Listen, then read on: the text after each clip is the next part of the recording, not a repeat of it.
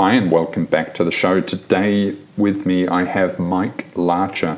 He is the CEO and founder of Outsourced.ph. Outsourced is one of the original outsourcing suppliers focusing on the small and medium sized business market. Mike is also quite technical himself. He has been involved in different sort of web projects and agencies and things like that. And so he really leads the way in terms of technical recruitment and getting knowledge and creative staff to work their best, specifically in the offshore market. So we're talking really high caliber offshore and outsourced employees here.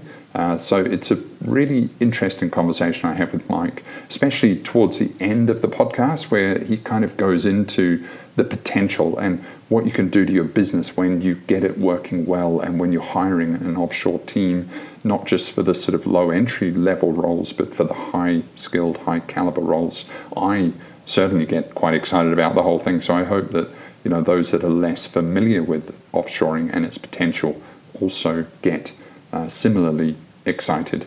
As always, any of the show notes or links that he mentions are in the show notes, so go to outsourceaccelerator.com slash podcast. Enjoy. This podcast is brought to you by Outsource Accelerator. We are the world's leading outsourcing marketplace and advisory. We help big and small businesses with their outsourcing needs and we can help you too. We cover everything from offshore business and staffing strategy, optimal outsourcing structures, implementations, and fully managed services. If you are already outsourcing, about to start, or are somewhere in between, then we can ensure that you get the best from outsourcing. That's the best prices, best terms, and of course, the best results from your offshore operations. The Outsource Accelerator Marketplace now covers over 3,000 outsourcing firms, representing a global workforce of over 5 million people. We also host this leading outsourcing podcast, publish Inside Outsourcing, and have over 15,000 pages of content on the site. Because we span the entire market, we can ensure that you get the best deal possible. Get in touch today. Visit us at outsourceaccelerator.com slash quote. Also, if you find this podcast interesting or valuable, please share it. We have now produced hundreds of episodes featuring the outsourcing world's most prominent luminaries please show your support by sharing this podcast today. Mike Larcher, welcome to the show. How are you? I'm very well, Derek. Thank you. Thanks for your time. We have known each other for years now, Mike, and uh, we we have not actually caught up for that beer yet, but it's certainly gone back a long time.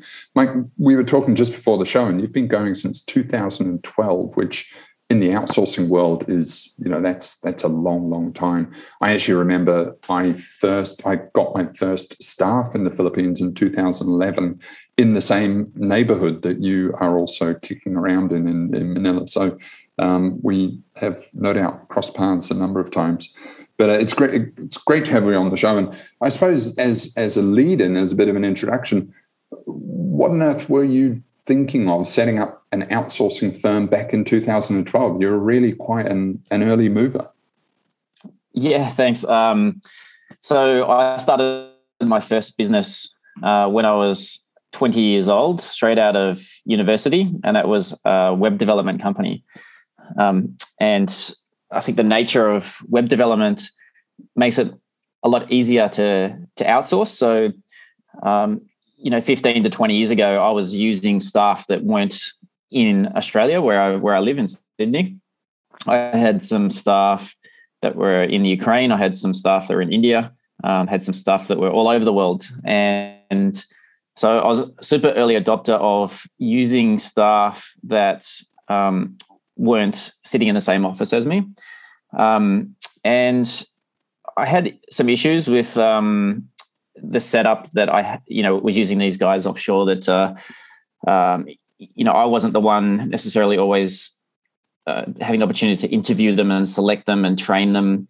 Um, it was through a third party, and then other times the time differences just weren't working out, um, or the communication. Um, you know, the guys in the Ukraine that were really struggling with the English, um, and then you had to kind of interject a, project manager to translate, and the costs kind of creeped up. But um, yeah, uh, nearly ten years ago, I found the Philippines and uh, fell in love with the the people there, uh, English speaking, um, super similar culturally, um, super service oriented, and just lovely people.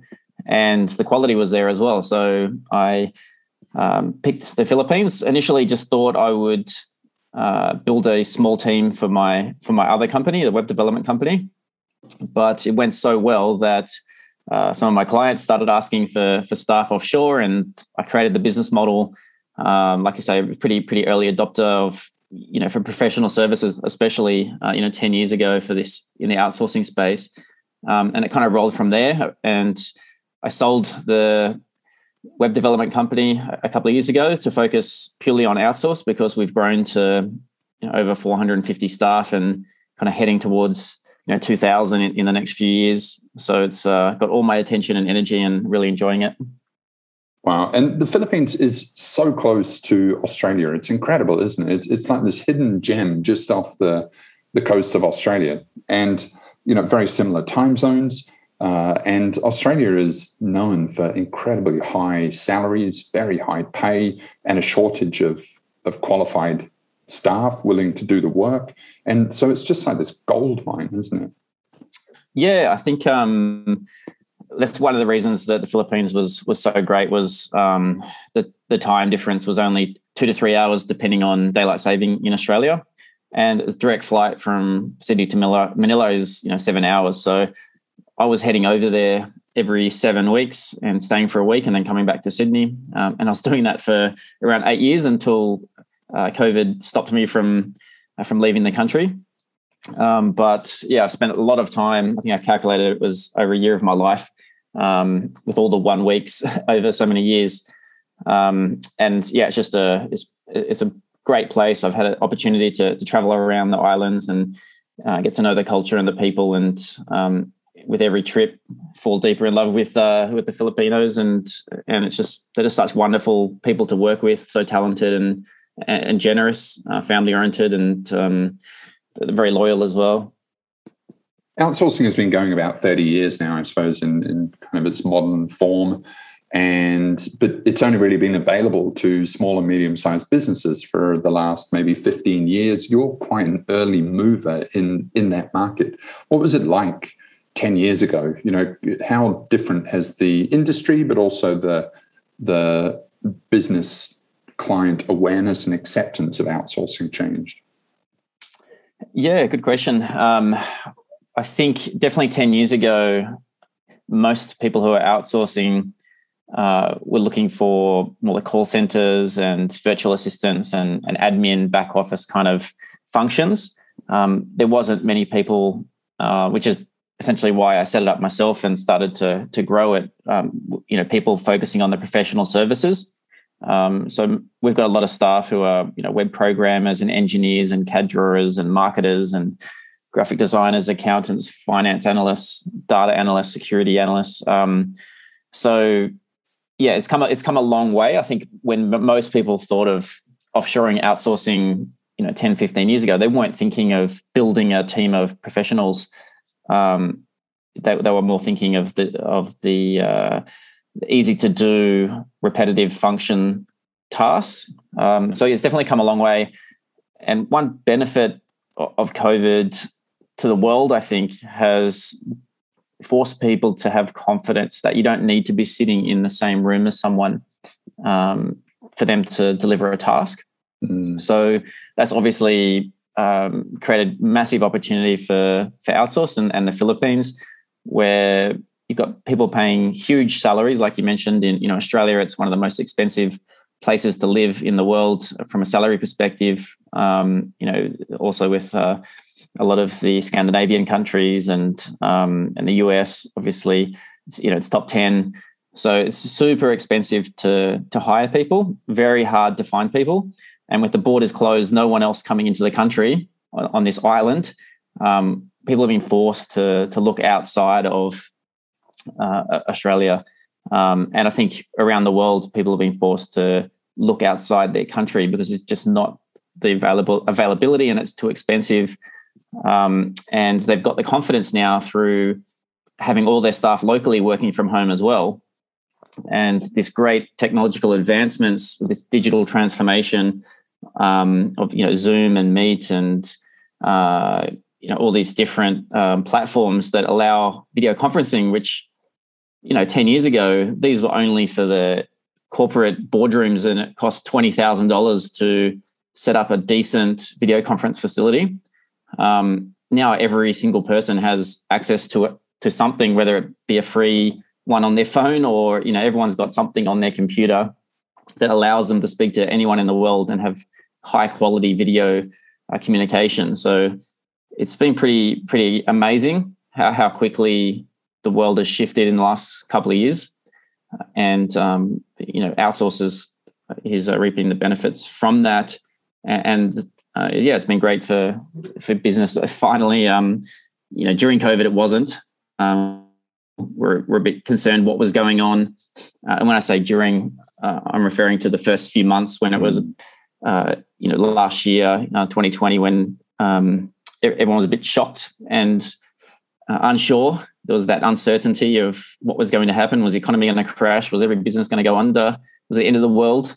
Uh, and it took a few months for people to realize that life goes on, and um, you know many industries were actually booming and prospering, especially in the digital space, logistics space, healthcare. Like a lot of categories uh, actually have done really well. So we've been providing staff to help those businesses grow and become profitable it's been a wild ride, isn't it? You know, and and sort of drilling down a bit on what you said about the technology, it, it's it cannot be understated how powerful this technology is that we all just take for granted now. Like if COVID had happened 20 or 30 years ago, the economy would have been doomed, or there would have been sort of tens or hundreds of millions of people died because everything was paper based. Everything you had to go to your office to participate and work. Whereas now, you know, people's behaviors and routines might not have all changed, but at least it is possible to keep on working from your laptop, from home, from wherever.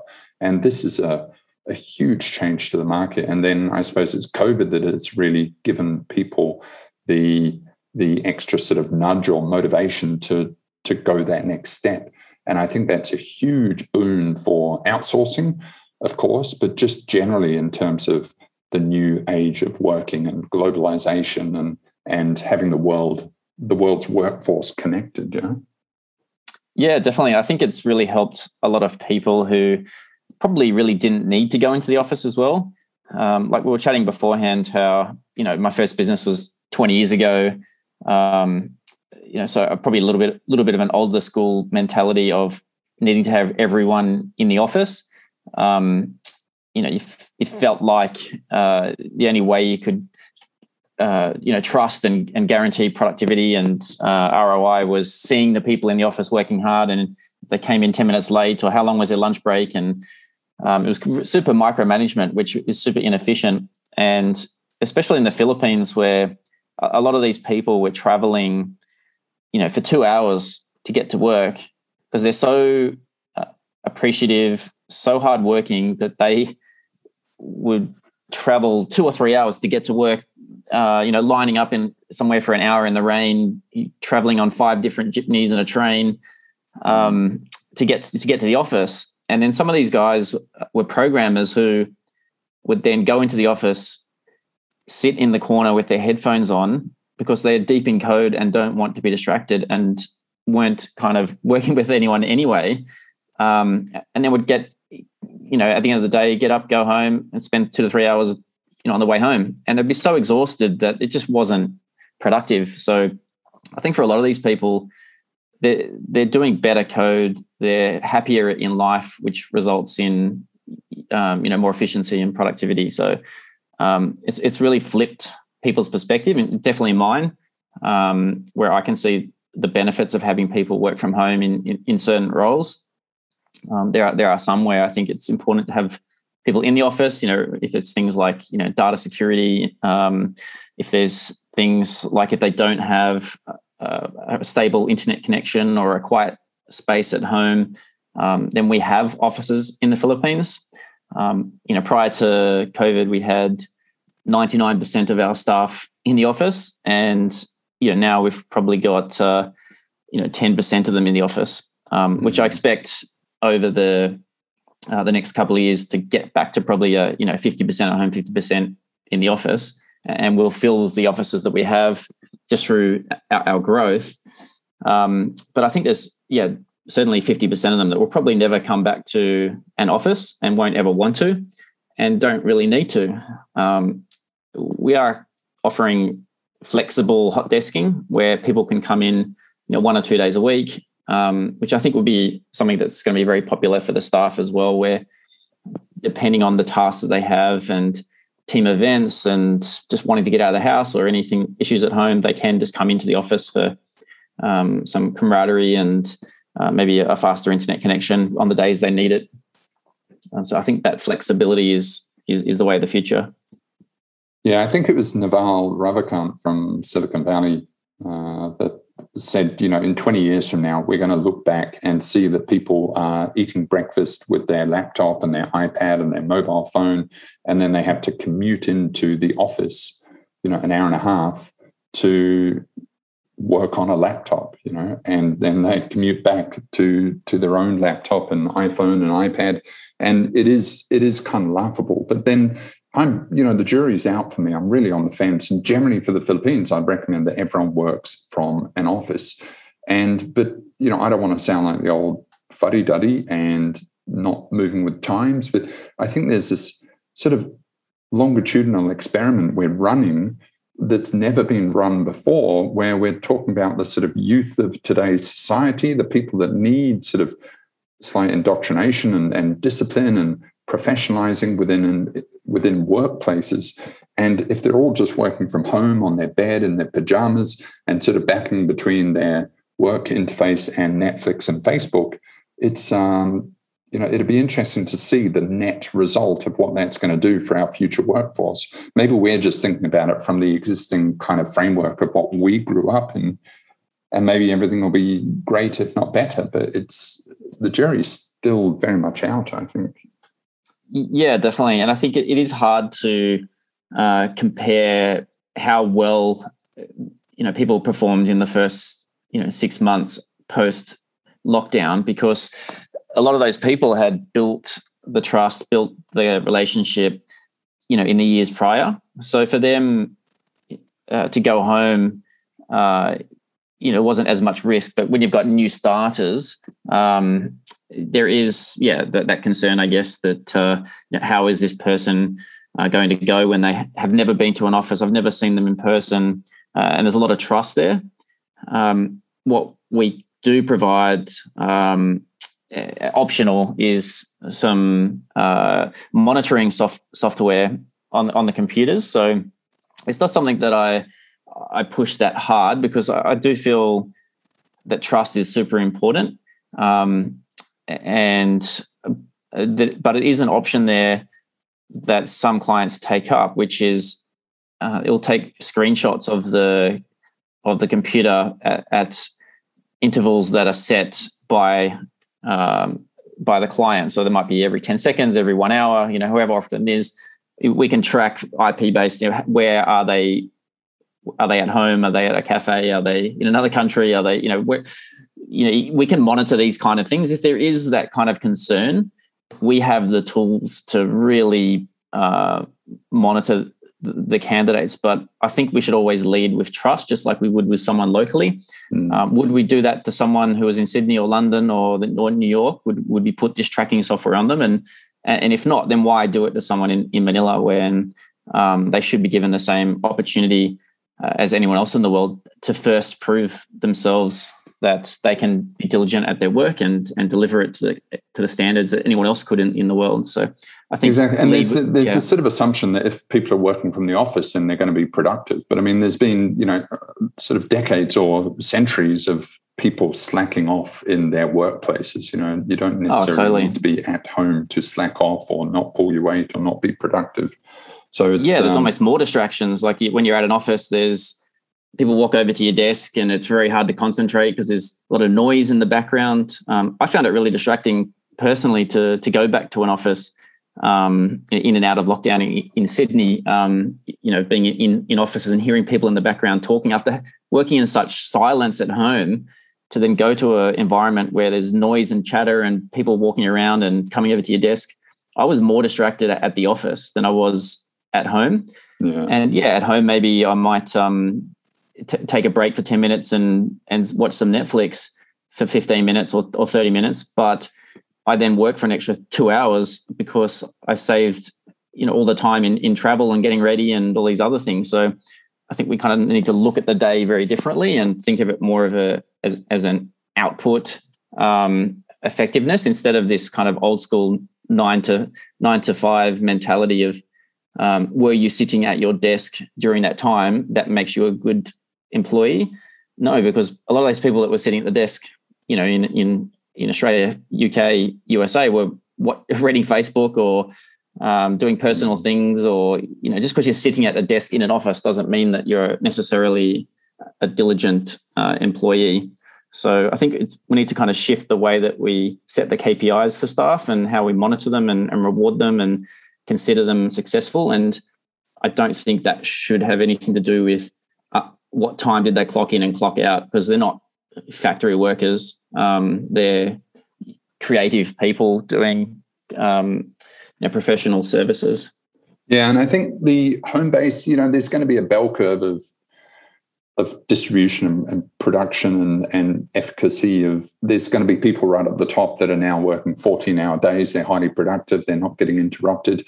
And then there's going to be the, the people that are working that are working 10 minutes a day and watching netflix for 10 hours a day but i suppose there would have been that equal distribution within an office you know there would always be the people that are sort of around other people's desks and chatting and at the water cooler and then there's the people that really get stuck in so and maybe they're different people that that flourish at home versus in the office. Maybe it's people that are more introverted and and self motivators that really flourish at home, as opposed to people in the office are more the sort of uh, interpersonal networking types. But it, it's going to be fascinating. And as you say, it's now more kind of knowledge and creative based. It's about the output, but that's also very difficult to monitor, isn't it? It's very difficult to sort of gauge what is uh, good level of productivity for a creative output you know it's um, yeah i think i think um like in, in programming land um you know generally when you create a ticket for example you make it you try to make it no more than two hours for example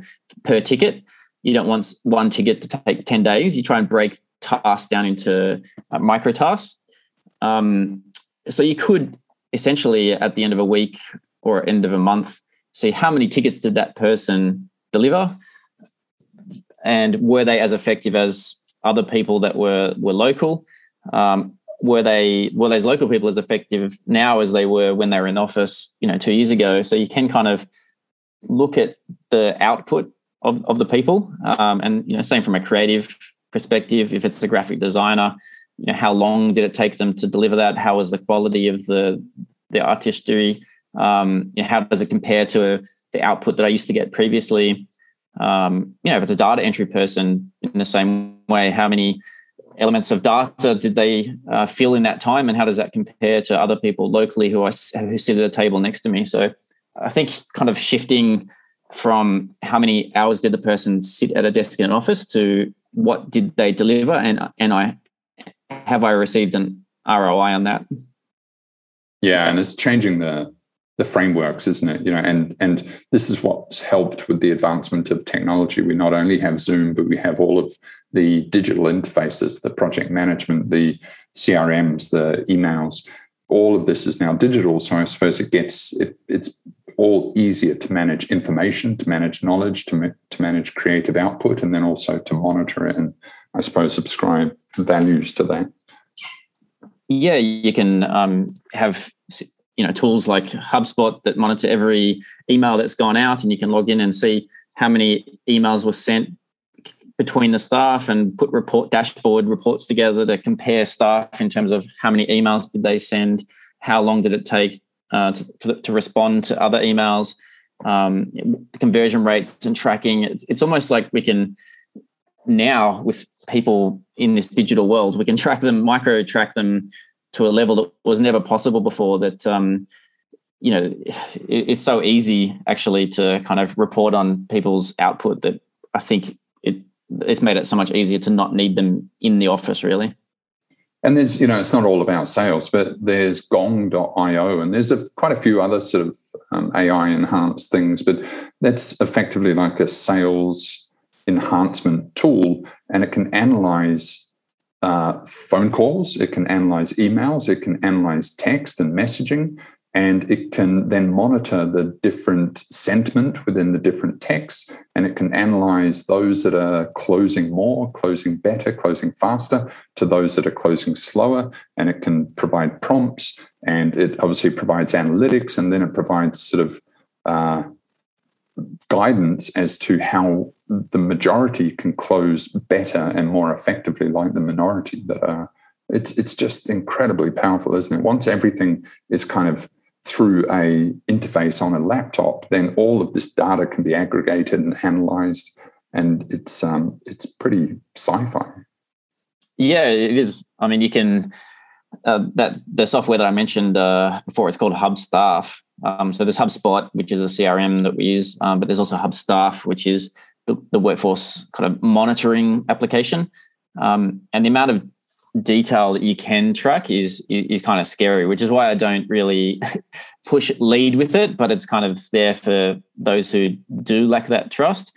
Um, but yeah, it can kind of monitor how many times you've touched your keyboard and moved your mouse, and uh, how many browsers you've looked at, and how effective you are at that kind of level. So um, it's almost like there's too much information now to for people to get away with doing nothing, um, and the amount of reporting that we can we can generate, that um, yeah, you really don't need the person to be in an office. Um, but yeah, like the exceptions I, I mentioned, I think uh, when it's relevant for the staff to be in office, we've got one client, Shootsta, who has a lot of video editors. Um, they're using large MacBooks doing gigabit transactions, um, file transfers. So they need significant bandwidth. Um, so yeah, that's one example where it's actually useful having the staff in the office, uh, and it's quite a creative um, work that they're doing. So the collaboration of having other people in your team in the office is useful. Um, but one thing that COVID has shown us as well, and one of the benefits of having some people at home is this kind of disaster um, management. So we had one situation where uh, a staff member had COVID, um, unknown to them, took it into the office, and everyone in the team then had to isolate. Um, so we've kind of now set up more satellite offices for them. So they've got a few staff in different locations so that something like that wouldn't happen again. That one person couldn't take down a whole team, for example. And it's just something we would never have thought of two years ago that let's have some of our staff in different offices or some of them working from home in the event that someone gets sick and brings into the office. On the contrary, if someone was sick, you'd say, toughen up and come on in. you like, and they'd be walking around sniffing and sniffling and coughing and all this kind of stuff around the office.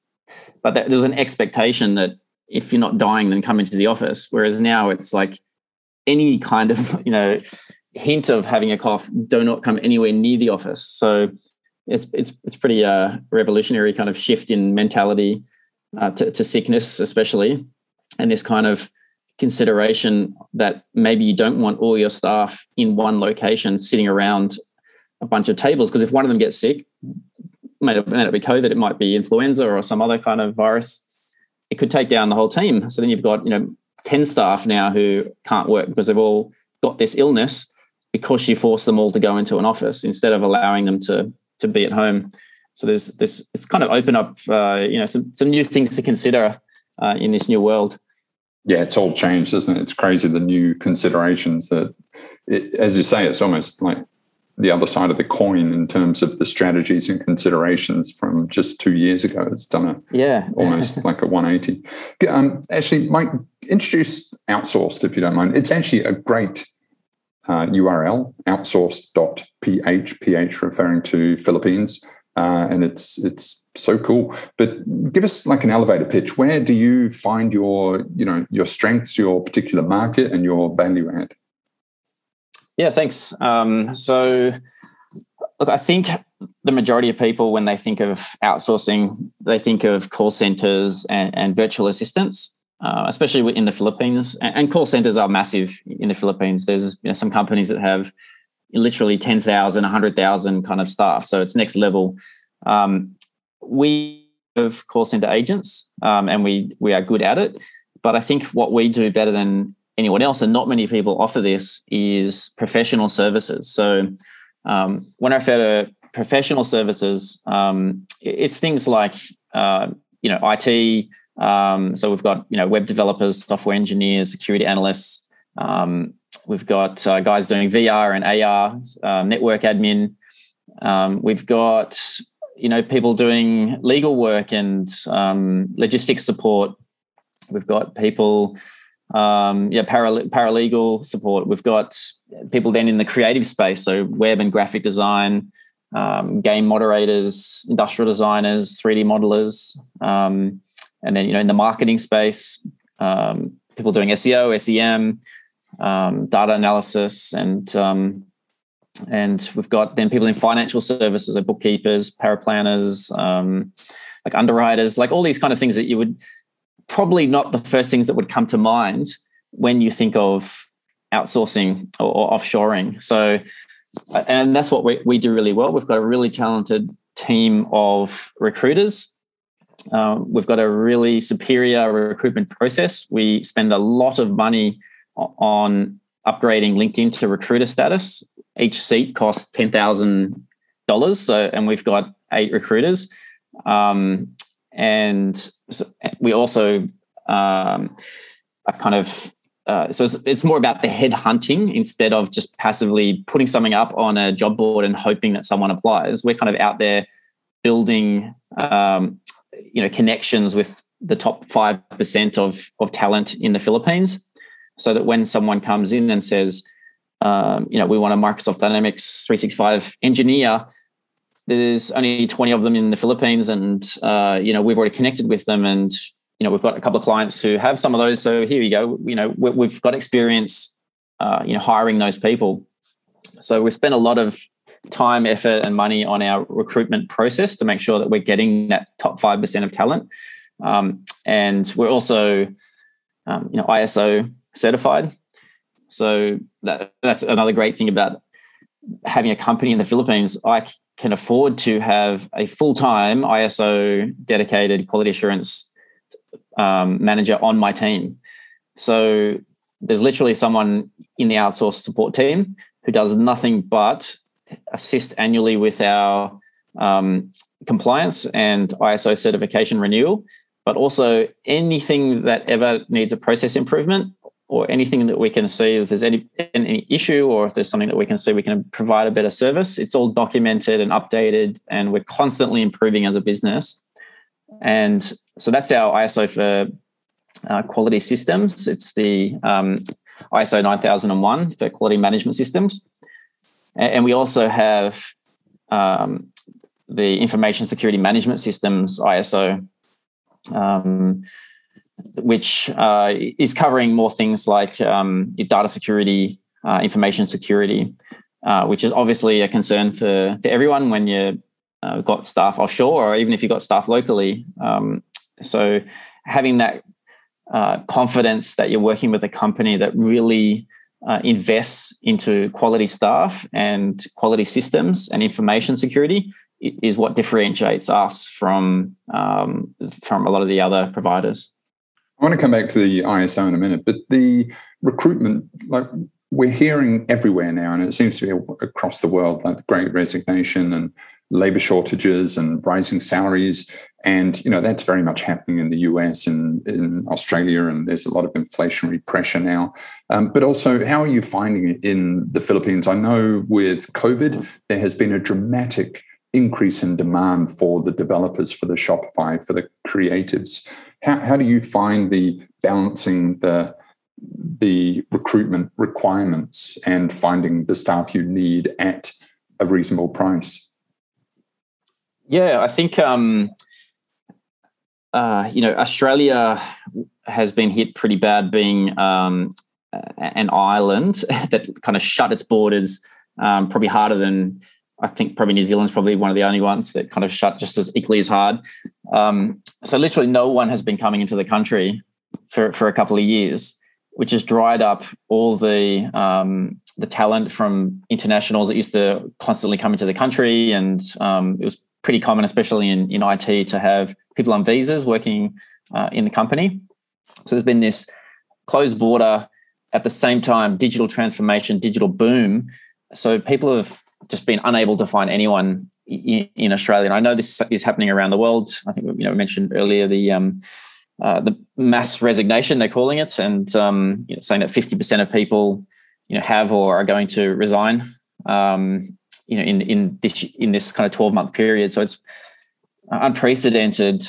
Um, the amount of people that have been resigning, um, and then the difficulty that people are finding to then replace them because there's just not enough talent there. So that's where um, you know a lot of Australian companies, a lot of people in the US are looking to the Philippines um, because there is a huge amount of um, talent there in in that technical space and in all the professional services, and you have the buying power. So um, compared to um, you know locally where you're um, you know competing with other enterprise companies potentially or listed companies um, when you go to the philippines you are the one that has this huge buying power where uh, the salaries are 70% less than what you would offer someone locally so you can go over there and offer someone an incredible salary that's still going to save you um, a, a, huge amount of money and you can retain them a lot easier so you know, locally a, a 10% um, salary increase to keep someone uh, may not just be possible, may not be possible. But, you know, in the Philippines, if someone asks for a 10%, it's in some cases hundreds of dollars. So it's just uh, insignificant and, and worth doing to, to retain them. Um, but we haven't seen a huge impact uh, on the salaries. Um, to be honest, in the Philippines, there hasn't been um, uh, you know people expecting uh, you know double their salary or anything ridiculous like that. It's um, they've actually been super understanding and super um, loyal to the businesses that they work for, and that's one great thing about uh, one of the many things that are great about the Filipinos. They are super loyal, um, and almost to the point that it, one thing that is a challenge in the Philippines is getting people to leave their company because they they feel bad leaving their employer because they're so they're so loyal to that employer. So once you've got someone as a staff member, it, it's unlikely um, and, um, unless they've just been offered something that is you know career change or a ridiculous offer, or you haven't been treating them very well, or something like that, that they would actually leave. So yeah, it's been booming in the Philippines. It, it has been harder to find some of the roles because a lot of people are obviously now looking in the Philippines, but it's much easier than um, definitely much easier than finding people in Australia and and from what I've heard, finding people in, in the US. Um, so yeah, it's been it's been really great. Um, you know, tens of thousands of people graduating from from universities, uh, 100 million population in the Philippines. So um, there's, youth that are coming out, graduating from these great um, IT university courses, and yeah, you know, like I said, uh, you know, 70% the cost of hiring locally. And I think this is illustrating that it's so important that there is labor mobility. And pre prior to the sort of internet revolution, labor migration was controlled physically by borders and, and visas and stuff like that. But now, you know, everything's done online and when borders shut down, you realize that you still need the workers, you need the migration. And I think Australia is a good example of this in that it is an island and it's very isolated in the middle of a big ocean. And it doesn't allow a lot of migration and there's not a lot of immigration. And the Australian sort of business community has found this release valve in the Philippines. And you know, I think they're quite big adopters, early adopters of the concept of outsourcing because base salaries are so so high in Australia, and it's almost like this kind of um, pressure boiler. So it's it's a fascinating thing to see play out over the last sort of ten to twenty years, and also then to see where it will go over the next twenty years. Because I don't think that borders and tariffs and taxes and uh, things like that can actually really control the labor flow anymore um, like it used to. So it's going to be fascinating to to see it play out. Yeah, I think um, you know Australia is a is a wealthy nation with super high salaries, but despite being a massive uh, land mass, there's only you know 20 million people here. So um, you know the Philippines is, is a great place for us to um, you know build teams um, and yeah, with it, with the buying power that we have, um, we can hire some exceptional talent. Um, that's one thing that I always recommend to people is, you know, in the same way as when you hire locally, you don't try and well, I hope you don't. you don't, you, you, know, try and uh, go for the cheapest people. Um, you don't put an ad up and say the person person locally would normally be you know hundred thousand. You're not going to try and push them down to 50,000 or try and get someone at 50,000 to do a $100,000 uh, salary kind of task. So in the same in the Philippines that um, there's some people that just think that they, you know, they want to go to the lowest possible price, but on the contrary, use the buying power that you have, still save a considerable amount, but pay the staff well, and you'll be able to get guys who literally can lead teams locally. So we've got staff where, uh, for example, the tech lead uh, for one of our clients is managing teams of developers in Australia, and we've got you know consultants who are um, leading teams in, in, America. So it doesn't necessarily have to be you know, the cheapest staff that you've kind of squeezed down on salary and they're really struggling to live. You can pay the guys, um, you know, mid to top level salaries. They'll be super hard workers, super loyal, stay with you for a decade. You, will 10 times your return on investment because you can charge them out um, at 10 times, you know, what, what you're paying them. And, and there's some brilliant people there. So I think it's just kind of shifting the mindset of trying to get the cheapest people and thinking more, what, how can I best use the funds that I have to get the best people in the Philippines um, to make sure that I, uh, you know, build a super high quality team that's going to last for a long time and and really help the business from its service level perspective, um, quality perspective, delivery perspective, um, and all. In the, in the end, it all results in you know a more profitable business, which is what everyone's trying to achieve. Yeah, that's so valuable. I, I try and encourage people to to think more along those lines. Like you know, people sort of try and scrape, scrape around and find a two or three dollar virtual assistant. And it's like you know what is the nominal value or gain that you can get? You know sure it's cheaper than finding a sort of basic assistant in australia or the us but the sort of value add is limited and the savings are limited. If you can find a fantastic developer in the Philippines, it would normally cost you two, three, or four hundred thousand a year in Australia or the US then what you are saving there is huge. And the value that they can add to your business is just so many times greater than trying to scrape around the bottom of the barrel and find a one or two dollar an hour VA. Like it's um, the value is actually up the top and in, in the in the higher skills and higher value additional activities. Yeah.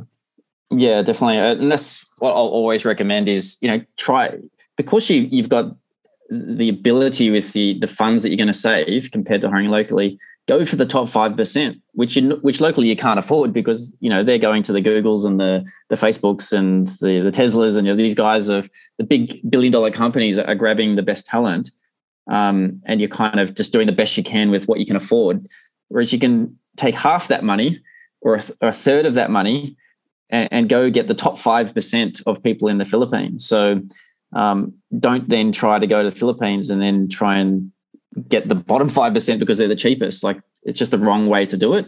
Mm. Um, and you know you, would get the same results locally if you're trying to get the cheapest people. they're generally not going to be the most talented ones that are going to give you the best um, best output. For sure. And Mike, coming back to the ISO, like so many people are hesitant about outsourcing because of security, data security, and things like that. And that's, you know, there's been a lot of hacking recently and ransomware. And so it's now in the public conscience so much more. Um, how, how, do the ISO certifications work, and how do you think that can add sort of uh, confidence, I suppose, to people's perceptions and processes? Yeah, so there's there's literally um, uh, ISO.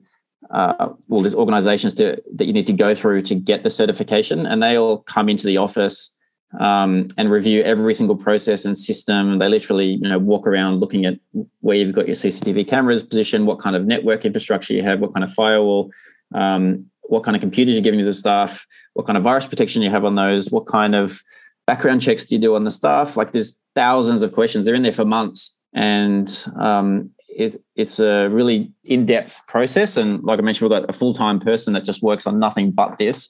Um, you know, plus a talented team of um, IT support staff, um, just to make sure that um, the data security and you know information security management system is um, is the most robust possible and constantly improving um, because it's important at any level, even if people aren't necessarily dealing with credit card information or confidential, you know, top secret information. Uh, you just don't want any kind of kind of breach, be that offshore or locally. So um, that's one of the benefits that maybe w- we can actually provide more security than a lot of companies can locally because they just can't afford to do the the ISO themselves for their own company because it is an expensive process. But um, you know we're a, a, larger company that that can see the justification for it, and also um, you know the staff the staff costs in the Philippines are lower. So um, yeah, we're able to deliver a, a level of confidence and data security that is probably superior to what a lot of these companies are doing locally. Yeah, and again, that that's it's it's the irony of going to the Philippines because people think they're sort of heading into the third world and things are going to be so much more basic. But actually, by partnering with a firm like Outsourced, they're actually able to leverage systems that are far more sophisticated than than the average. You know, and it's because you're able to sort of leverage uh, more cost-effective, highly skilled people that you're able to comply with the ISO and maintain the ISO.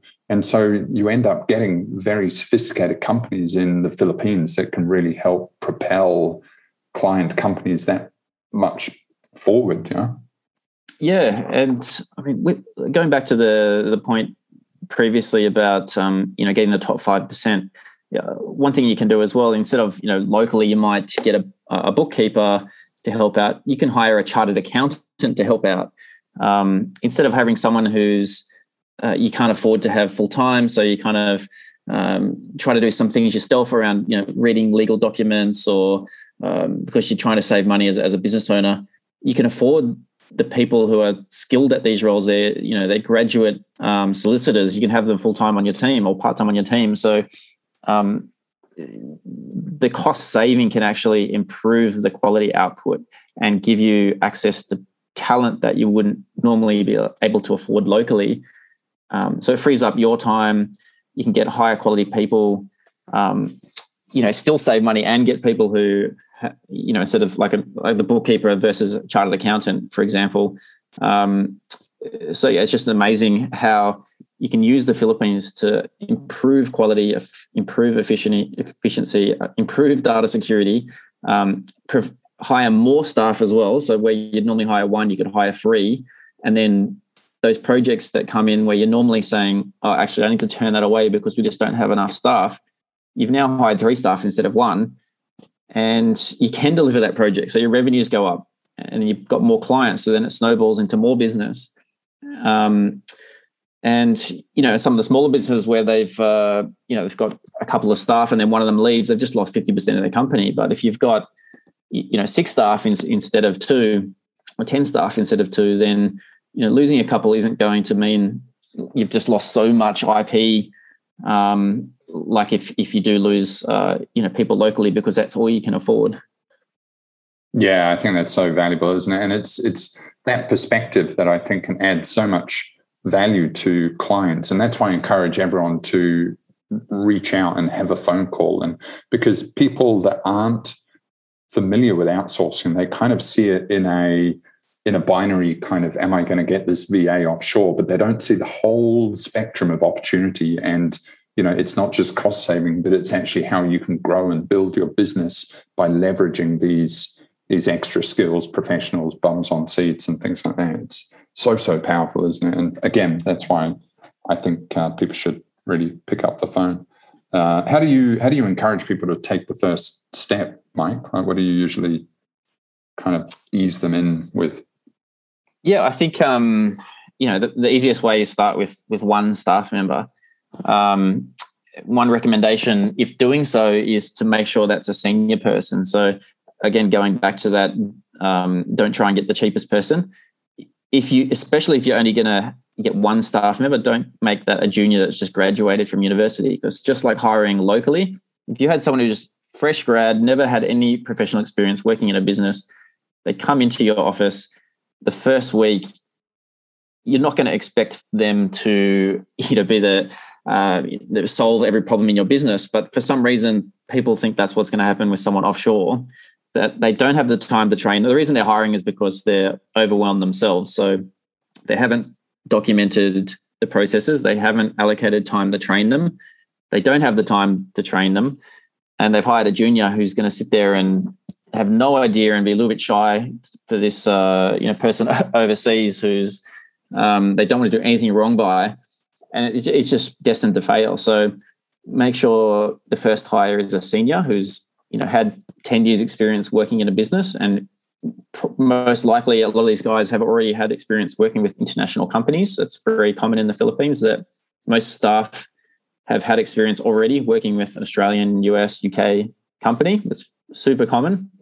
Um, so you go with those guys and you get that working then you see this see it succeeding and see it's helping your business and you scale from there one becomes five becomes 10 becomes 50 becomes however many you need to make it a success. And that those first hires you've trained them and now you've trained the trainer. So though when new starters come on those people that you've now built up and invested your time in and and trained and you trust are now going to help build the team over there for you and assist in the recruitment process, assist in the training process. So it takes a little bit of energy, you know, at the start, um, but that's why it's so important to make sure that these are more senior people who, down the track, will be the leaders of your team offshore and um, kind of help run it for you, um, so that you don't even have to be involved in, you know, the recruitment process or selection process or training process. Um, these guys are going to really own it um, yeah, that's so exciting, Mike. It's it's getting that snowball rolling, isn't it? And then it just rolls, and then it gets bigger, and it gets stronger and more powerful, and there's this momentum. Then it's uh, it's just such an exciting concept, isn't it? And it just starts oh, by totally. hiring one, hiring the right person, getting the right capable yep. people, and then sort of also having a little bit of guidance from you that's been there, you've done it, you've seen it, uh, and you get that snowball rolling and you get that confidence in offshoring and the people that you can find offshore and then it just starts rolling and it, it's so powerful isn't it? It transforms companies. Yeah. Yeah And we remove all the uh, the headaches in terms of you know we're doing the recruitment we're doing the employment ensuring that they're receiving all their benefits ensuring that their um, the employment is compliant with local employment laws um, you know we're providing the equipment the facilities if needed. Um, we've got you know all the IT support. We've got the client services, um, you know, performance management, all those kind of things. So you don't have to worry about that. You don't have to. Um, you just have to give us the job description. Then we go out find the people, and then we make sure it's all going to work for you. Um, and you don't have to yeah, worry about any of that compliance or um, you know all the HR. That's kind of all on our side. So cool.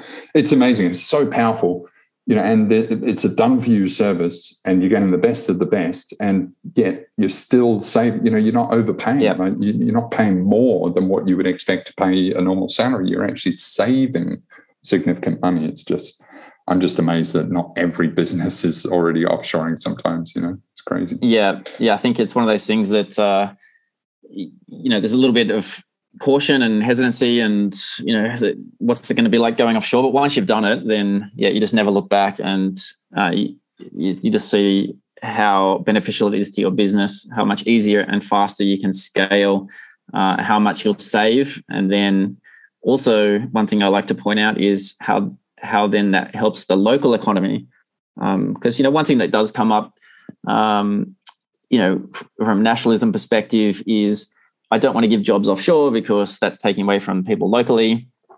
Um, there's I've so I've, I could talk about this for hours, but but um, you know I think beyond the um, the, the joy of giving jobs to people in a third world who need it more than anyone else, beyond that point, um, the benefit that you'll see is because you can hire more people and because you can scale more profitably, your business locally will grow and succeed more so than it would without that. By doing so, you'll then be able to hire more people locally. You'll be paying more taxes as a company locally, which helps the local community. Um, so it all, it all comes back around. And the worst thing you want is you think you're doing the right thing. I just want to hire guys locally, but then you can't um, you can't grow quick enough. You're turning down jobs you're not profitable, you're not paying taxes, you're not paying not paying taxes in a good way, not paying taxes in a bad way because you're not making any profit.